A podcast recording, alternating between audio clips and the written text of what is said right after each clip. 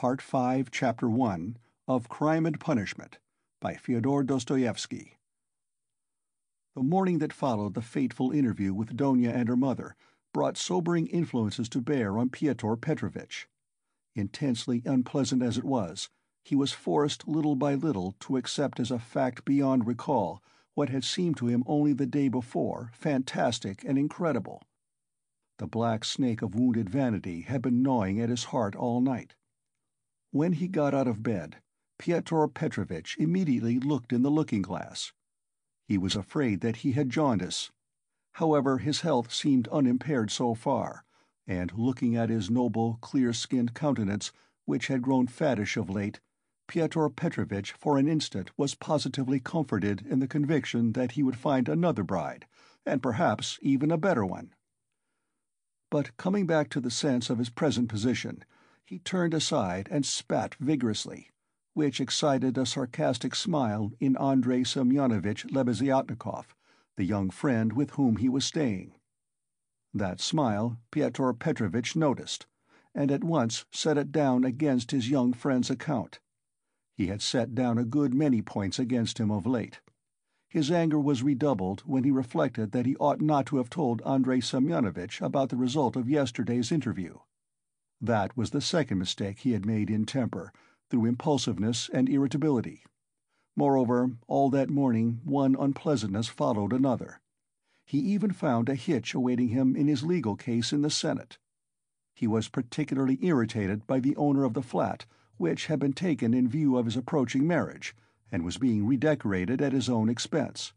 The owner, a rich German tradesman, would not entertain the idea of breaking the contract which had just been signed, and insisted on the full forfeit money, though Pyotr Petrovitch would be giving him back the flat practically redecorated.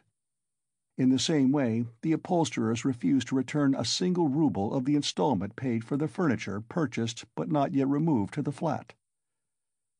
Am I to get married simply for the sake of the furniture? Pyotr Petrovitch ground his teeth, and at the same time, once more he had a gleam of desperate hope. Can all that be really so irrevocably over? Is it no use to make another effort? The thought of Dounia sent a voluptuous pang through his heart. He endured anguish at that moment, and if it had been possible to slay Raskolnikov instantly by wishing it, Pyotr Petrovitch would promptly have uttered the wish. It was my mistake, too, not to have given them money, he thought, as he returned dejectedly to Lebeziatnikov's room. And why on earth was I such a Jew? It was false economy. I meant to keep them without a penny so that they should turn to me as their providence, and look at them. Foo! If I'd spent some fifteen hundred roubles on them for the trousseau and presents, on knickknacks, dressing cases, jewelry, materials, and all that sort of trash from Knopf's and the English shop, my position would have been better and stronger. They could not have refused me so easily. They are the sort of people that would feel bound to return money and presents if they broke it off, and they would find it hard to do. And their conscience would prick them. How can we dismiss a man who has hitherto been so generous and delicate? Hmm, I've made a blunder. And grinding his teeth again, Pyotr Petrovitch called himself a fool, but not aloud, of course. He returned home, twice as irritated and angry as before. The preparations for the funeral dinner at Katerina Ivanovna's excited his curiosity as he passed. He had heard about it the day before. He fancied, indeed, that he had been invited, but absorbed in his own cares, he had paid no attention. Inquiring of Madame Lippevechsel, who was busy laying the table while Katerina Ivanovna was away at the cemetery, he heard that the entertainment was to be a great affair, that all the lodgers had been invited, among them some who had not known the dead man, that even Andrei Semyonovitch Lebeziatnikov was invited in spite of his previous quarrel with Katerina Ivanovna, that he, Pyotr Petrovitch, was not only invited, but was eagerly expected as he was the most important of the lodgers. Amalia Ivanovna herself had been invited with great ceremony in spite of the recent unpleasantness, and so she was very busy with preparations and was taking a positive pleasure in them. She was, moreover, dressed up to the nines, all in new black silk, and she was proud of it.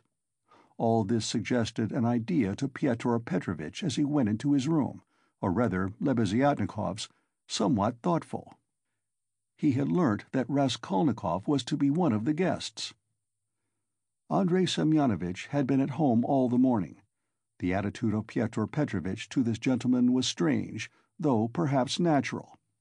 Pyotr Petrovitch had despised and hated him from the day he came to stay with him, and at the same time he seemed somewhat afraid of him.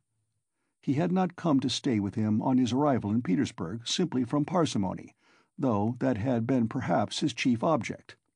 He had heard of Andrei Semyonovitch, who had once been his ward, as a leading young progressive who was taking an important part in certain interesting circles, the doings of which were a legend in the provinces. It had impressed Pyotr Petrovitch. These powerful, omniscient circles, who despised everyone and showed everyone up, had long inspired in him a peculiar but quite vague alarm. He had not, of course, been able to form even an approximate notion of what they meant. He, like everyone, had heard that there were, especially in Petersburg, progressives of some sort, nihilists and so on, and, like many people, he exaggerated and distorted the significance of those words to an absurd degree. What for many years past he had feared more than anything was being shown up, and this was the chief ground for his continual uneasiness at the thought of transferring his business to Petersburg. He was afraid of this as little children are sometimes panic-stricken. Some years before, when he was just entering on his own career, he had come upon two cases in which rather important personages in the province patrons of his, had been cruelly shown up. One instance had ended in great scandal for the person attacked, and the other had very nearly ended in serious trouble. For this reason, Pyotr Petrovitch intended to go into the subject as soon as they reached Petersburg, and, if necessary, to anticipate contingencies by seeking the favor of our younger generation. He relied on Andrei Semyonovitch for this, and before his visit to Raskolnikov he had succeeded in picking up some current phrases.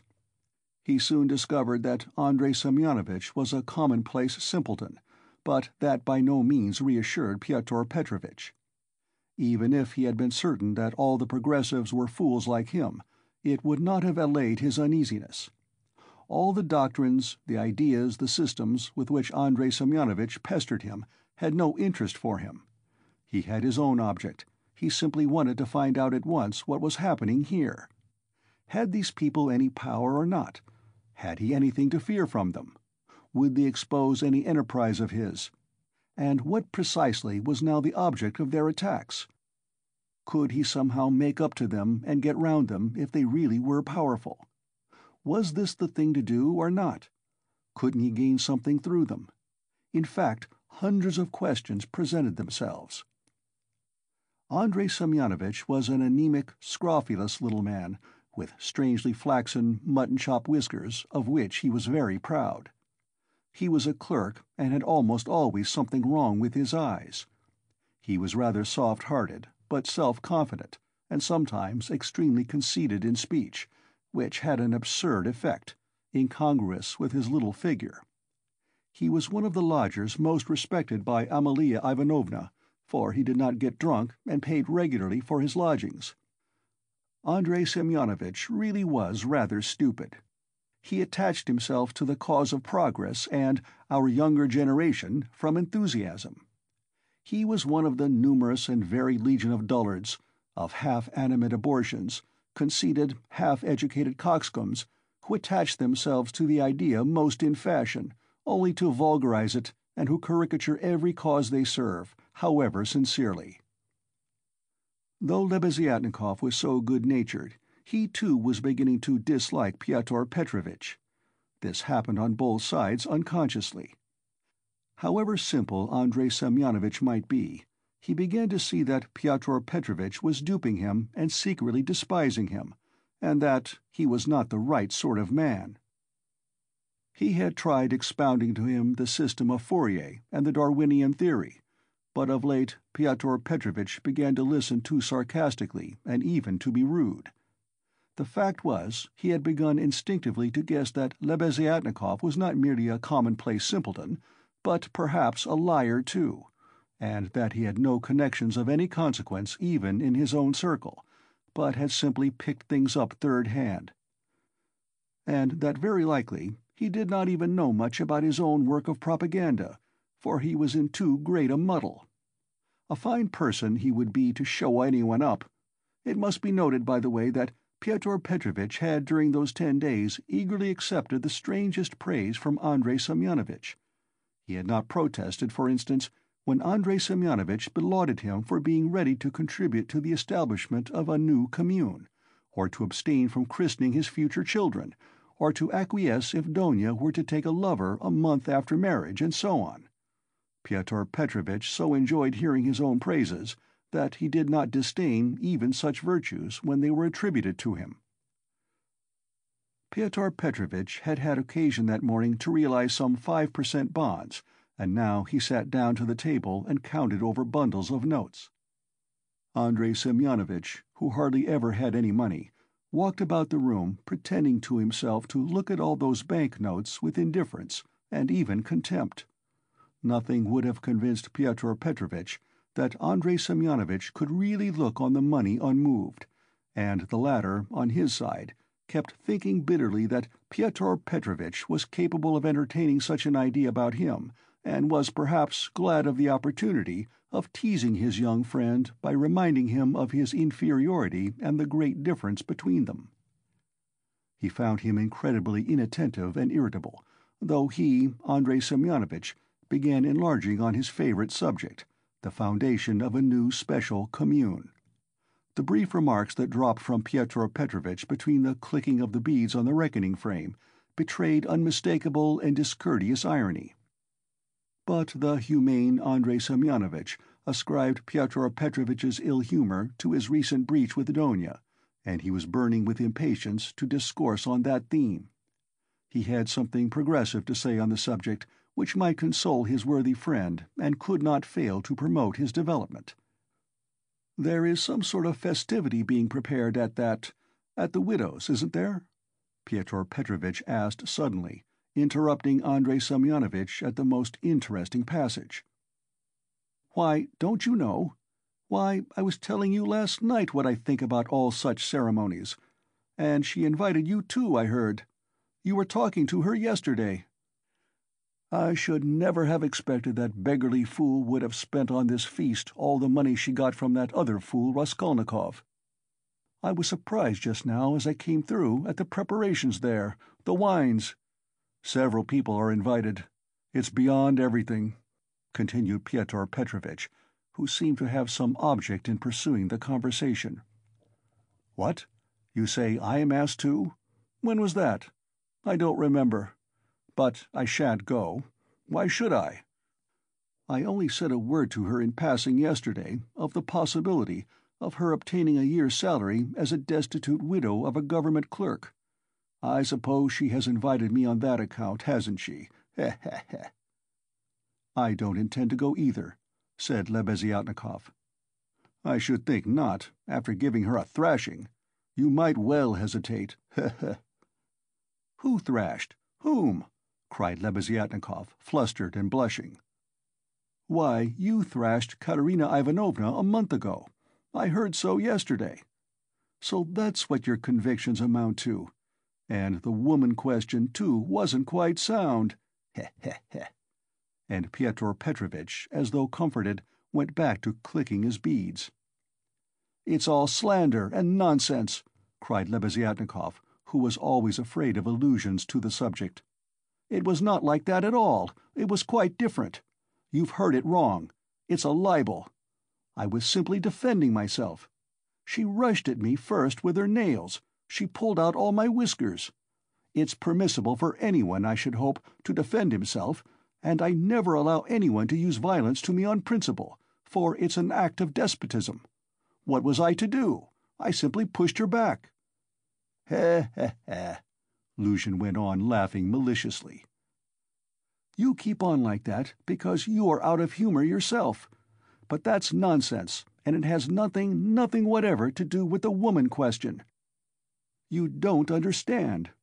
I used to think, indeed, that if women are equal to men in all respects, even in strength, as is maintained now, there ought to be equality in that too. Of course, I reflected afterwards that such a question ought not really to arise, for there ought not to be fighting, and in the future society fighting is unthinkable, and that it would be a queer thing to seek for equality in fighting. I am not so stupid. Though, of course, there is fighting. There won't be later. But at present there is. Confound it! How muddled one gets with you! It's not on that account that I am not going. I am not going on principle, not to take part in the revolting convention of memorial dinners, that's why. Though, of course, one might go to laugh at it. I am sorry there won't be any priests at it. I should certainly go if there were. Then you would sit down at another man's table and insult it and those who invited you, eh? Certainly not insult, but protest. I should do it with a good object. I might indirectly assist the cause of enlightenment and propaganda. It's a duty of every man to work for enlightenment and propaganda, and the more harshly, perhaps, the better. I might drop a seed, an idea, and something might grow up from that seed. How should I be insulting them? They might be offended at first, but afterwards they'd see I'd done them a service. You know, Terebyeva, who is in the community now, was blamed because when she left her family and devoted herself, she wrote to her father and mother that she wouldn't go on living conventionally, and was entering on a free marriage, and it was said that that was too harsh, that she might have spared them and have written more kindly. I think that's all nonsense and there's no need of softness. On the contrary, what's wanted is protest. Varents had been married seven years. She abandoned her two children. She told her husband straight out in a letter, I have realized that I cannot be happy with you. I can never forgive you that you have deceived me by concealing from me that there is another organization of society by means of the communities. I have only lately learnt it from a great-hearted man to whom I have given myself, and with whom I am establishing a community. I speak plainly because I consider it dishonest to deceive you. Do as you think best. Do not hope to get me back, you are too late. I hope you will be happy. That's how letters like that ought to be written. Is that Terebyeva the one you said had made a third free marriage? No, it's only the second, really. But what if it were the fourth? What if it were the fifteenth? That's all nonsense and if ever I regretted the death of my father and mother, it is now, and I sometimes think if my parents were living what a protest I would have aimed at them. I would have done something on purpose. I would have shown them. I would have astonished them. I am really sorry there is no one. To surprise. Well, be that as you will, Pyotr Petrovitch interrupted. But tell me this. Do you know the dead man's daughter, the delicate-looking little thing? It's true what they say about her, isn't it? What of it? I think, that is, it is my own personal conviction that this is the normal condition of women. Why not? I mean, distinguons. In our present society it is not altogether normal, because it is compulsory. But in the future society it will be perfectly normal, because it will be voluntary. Even as it is, she was quite right. She was suffering, and that was her asset, so to speak, her capital which she had a perfect right to dispose of. Of course, in the future society there will be no need of assets, but her part will have another significance, rational and in harmony with her environment. As to Sofya Semyonovna personally, I regard her action as a vigorous protest against the organization of society, and I respect her deeply for it. I rejoice indeed when I look at her. I was told that you got her turned out of these lodgings. Lebeziatnikov was enraged. That's another slander, he yelled. It was not so at all. That was all Katerina Ivanovna's invention, for she did not understand. And I never made love to Sofya Semyonovna. I was simply developing her, entirely disinterestedly, trying to rouse her to protest. All I wanted was her protest, and Sofya Semyonovna could not have remained here anyway. Have you asked her to join your community? You keep on laughing, and very inappropriately, allow me to tell you. You don't understand. There is no such role in a community. The community is established that there should be no such roles. In a community, such a role is essentially transformed, and what is stupid here is sensible there. What, under present conditions, is unnatural becomes perfectly natural in the community. It all depends on the environment. It's all the environment, and man himself is nothing. And I am on good terms with Sofya Semyonovna to this day, which is a proof that she never regarded me as having wronged her. I am trying now to attract her to the community, but on quite, quite a different footing. What are you laughing at? We are trying to establish a community of our own, a special one, on a broader basis. We have gone further in our convictions. We reject more. And meanwhile I'm still developing Sofya Semyonovna. She has a beautiful, beautiful character." "And you take advantage of her fine character, eh? He he!" "No, no, oh no, on the contrary." "Oh, on the contrary! He he he! A queer thing to say." "Believe me, why should I disguise it? In fact, I feel it strange myself how timid, chaste, and modern she is with me." "And you, of course, are developing her, he he! trying to prove to her that all that modesty is nonsense?" "Not at all, not at all! How coarsely, how stupidly excuse me saying so you misunderstand the word development! Good heavens, how crude you still are! We are striving for the freedom of women, and you have only one idea in your head. Setting aside the general question of chastity and feminine modesty as useless in themselves, and indeed prejudices, I fully accept her chastity with me, because that's for her to decide. Of course, if she were to tell me herself that she wanted me, I should think myself very lucky, because I like the girl very much. But as it is, no one has ever treated her more courteously than I, with more respect for her dignity. I wait in hopes, that's all. You had much better make her a present of something. I bet you never thought of that. You don't understand, as I've told you already. Of course she is in such a position, but it's another question. Quite another question. You simply despise her. Seeing a fact which you mistakenly consider deserving of contempt, you refuse to take a humane view of a fellow creature. You don't know what a character she is. I am only sorry that of late she has quite given up reading and borrowing books. I used to lend them to her. I am sorry, too, that, with all the energy and resolution in protesting, which she has already shown once, she has little self-reliance, little, so to say, independence, so as to break free from certain prejudices and certain foolish ideas. Yet she thoroughly understands some questions, for instance about kissing of hands, that is, that it's an insult to a woman for a man to kiss her hand, because it's a sign of inequality. We had a debate about it, and I described it to her. She listened attentively to an account of the workmen's associations in France, too. Now I am explaining the question of coming into the room in the future society. And what's that, pray?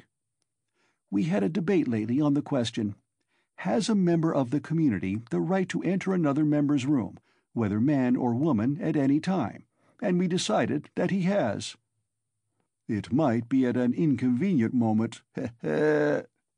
Lebeziatnikov was really angry. "You are always thinking of something unpleasant," he cried with aversion. "Phoo! How vexed I am that, when I was expounding our system, I referred prematurely to the question of personal privacy. It's always a stumbling block to people like you. They turn it into ridicule before they understand it. And how proud they are of it, too! Phoo! I've often maintained that that question should not be approached by a novice till he has a firm faith in the system. And tell me, please, what do you find so shameful even in cesspools? I should be the first to be ready to clean out any cesspool you like. And it's not a question of self-sacrifice, it's simply work, honorable, useful work, which is as good as any other and much better than the work of a Raphael and a Pushkin, because it is more useful and more honorable, more honorable. What do you mean by more honorable?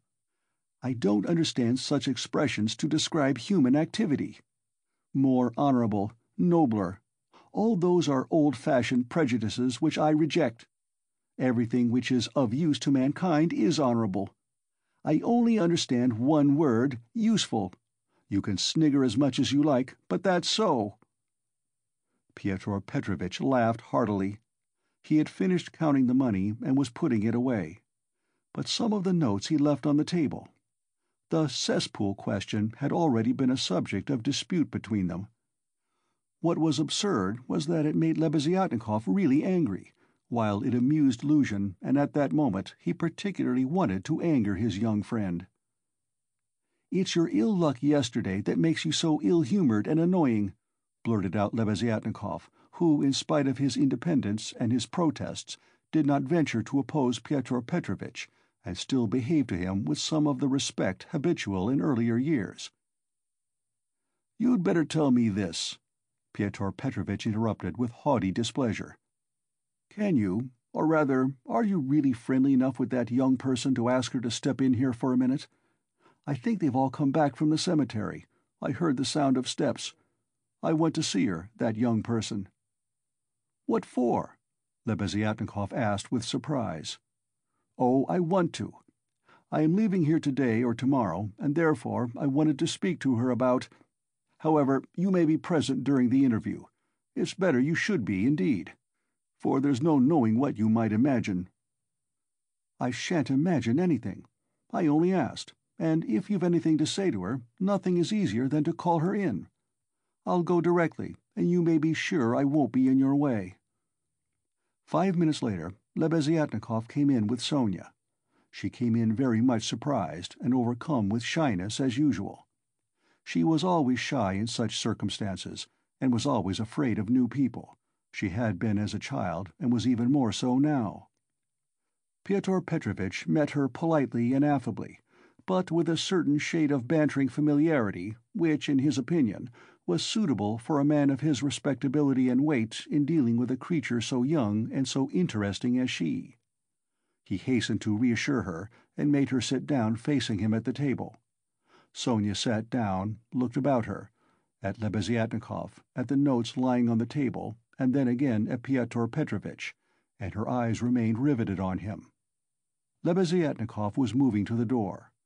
Pyotr Petrovitch signed to Sonia to remain seated, and stopped Lebeziatnikov. "Is Raskolnikov in there? Has he come?" he asked him in a whisper. "Raskolnikov? Yes. Why? Yes, he is there. I saw him just come in. Why?" "Well, I particularly beg you to remain here with us, and not to leave me alone with this young woman. I only want a few words with her, but God knows what they may make of it. I shouldn't like Raskolnikov to repeat anything. You understand what I mean?" "I understand." Lebeziatnikov saw the point. "Yes, you are right. Of course, I am convinced personally that you have no reason to be uneasy, but still you are right. Certainly I'll stay. I'll stand at the window and not be in your way. I think you are right. Pyotr Petrovitch returned to the sofa, sat down opposite Sonia, looked attentively at her, and assumed an extremely dignified, even severe expression, as much as to say, "Don't you make any mistake, madam." Sonia was overwhelmed with embarrassment. "In the first place, Sofya Semyonovna Will you make my excuses to your respected mamma? That's right, isn't it? Katerina Ivanovna stands in the place of a mother to you." Pyotr Petrovitch began with great dignity, although affably. It was evident that his intentions were friendly. "Quite so, yes, the place of a mother," Sonia answered, timidly and hurriedly. "Then will you make my apologies to her? Through inevitable circumstances I am forced to be absent, and shall not be at the dinner in spite of your mamma's kind invitation." "Yes, I'll tell her, at once." And Sonia hastily jumped up from her seat. "Wait, that's not all." Pyotr Petrovitch detained her, smiling at her simplicity and ignorance of good manners. "And you know me little, my dear Sofya Semyonovna if you suppose I would have ventured to trouble a person like you for a matter of so little consequence affecting myself only. I have another object." Sonia sat down hurriedly. Her eyes rested again for an instant on the grey and rainbow-coloured notes that remained on the table, but she quickly looked away and fixed her eyes on Pyotr Petrovitch. She felt it horribly indecorous, especially for her, to look at another person's money. She stared at the gold eyeglass which Pyotr Petrovitch held in his left hand, and at the massive and extremely handsome ring with a yellow stone on his middle finger. But suddenly she looked away, and, not knowing where to turn, ended by staring Pyotr Petrovitch again straight in the face. After a pause of still greater dignity, he continued. I chanced yesterday in passing to exchange a couple of words with Katerina Ivanovna, poor woman.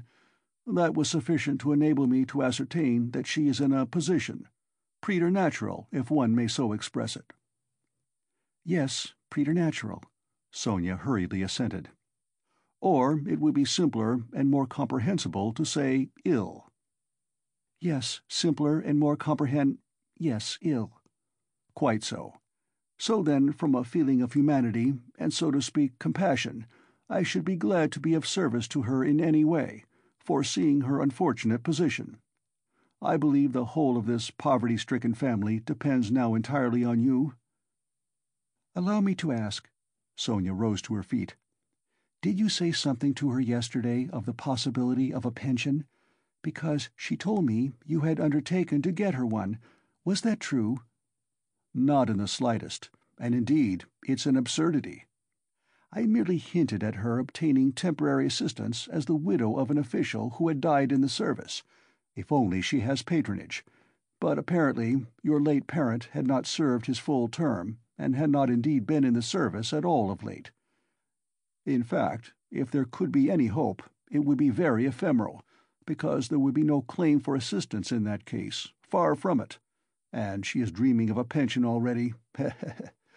uh, go ahead, lady. Yes, she is, for she is credulous and good-hearted, and she believes everything from the goodness of her heart, and... and... and she is like that. Yes, you must excuse her, said Sonia, and again she got up to go.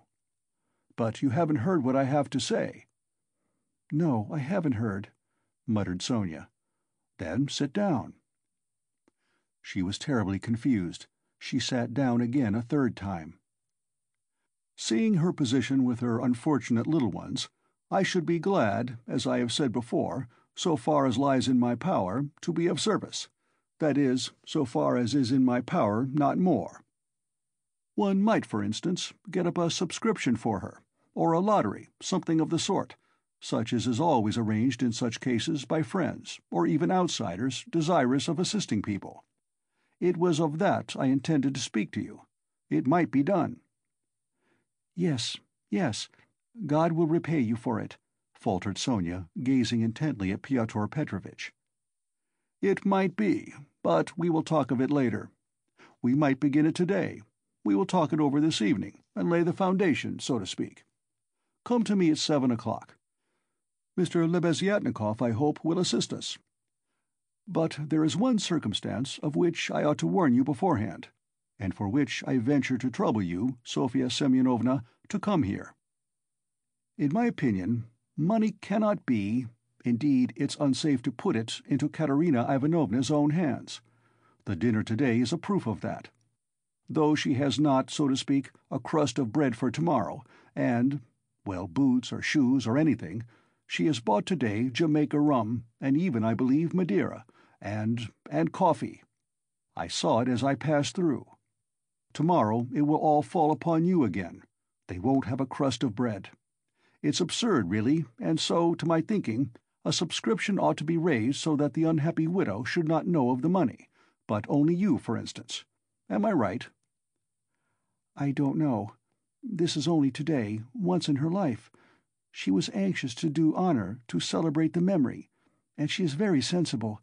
But just as you think, and I shall be very, very, they will all be, and God will reward, and the orphans. Sonia burst into tears. Very well, then, keep it in mind. And now will you accept for the benefit of your relation the small sum that I am able to spare, from me personally? I am very anxious that my name should not be mentioned in connection with it. Here, having, so to speak, anxieties of my own, I cannot do more." And Pyotr Petrovitch held out to Sonia a ten rouble note, carefully unfolded. Sonia took it, flushed crimson, jumped up, muttered something, and began taking leave. Pyotr Petrovitch accompanied her ceremoniously to the door. She got out of the room at last, agitated and distressed, and returned to Katerina Ivanovna, overwhelmed with confusion. All this time Lebeziatnikov had stood at the window or walked about the room, anxious not to interrupt the conversation. When Sonia had gone, he walked up to Pyotr Petrovitch and solemnly held out his hand. "I heard and saw everything," he said, laying stress on the last verb. "That is honorable. I mean to say, it's humane. You wanted to avoid gratitude, I saw. And although I cannot, I confess, in principle, sympathize with private charity, for it not only fails to eradicate the evil, but even promotes it, yet I must admit that I saw your action with pleasure. Yes, yes, I like it. That's all nonsense, muttered Pyotr Petrovitch, somewhat disconcerted, looking carefully at Lebeziatnikov. No, it's not nonsense. A man who has suffered distress and annoyance as you did yesterday, and who yet can sympathize with the misery of others, such a man, even though he is making a social mistake, is still deserving of respect. I did not expect it indeed of you, Pyotr Petrovitch, especially as according to your ideas... Oh, what a drawback your ideas are to you! How distressed you are, for instance, by your ill luck yesterday!" cried the simple-hearted Lebeziatnikov, who felt a return of affection for Pyotr Petrovitch. "And what do you want with marriage, with legal marriage, my dear, noble Pyotr Petrovitch? Why do you cling to this legality of marriage? Well, you may beat me if you like, but I am glad, positively glad, it hasn't come off, that you are free, that you are not quite lost for humanity. You see, I've spoken my mind. Because I don't want in your free marriage to be made a fool of, and to bring up another man's children. That's why I want legal marriage, Luzhin replied in order to make some answer. He seemed preoccupied by something. Children? You referred to children. Lebeziatnikov started off like a war-horse at the trumpet call. Children are a social question, and a question of first importance, I agree. But the question of children has another solution.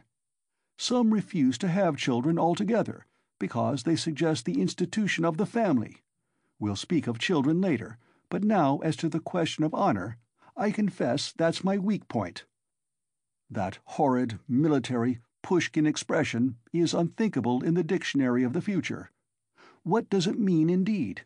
It's nonsense. There will be no deception in a free marriage.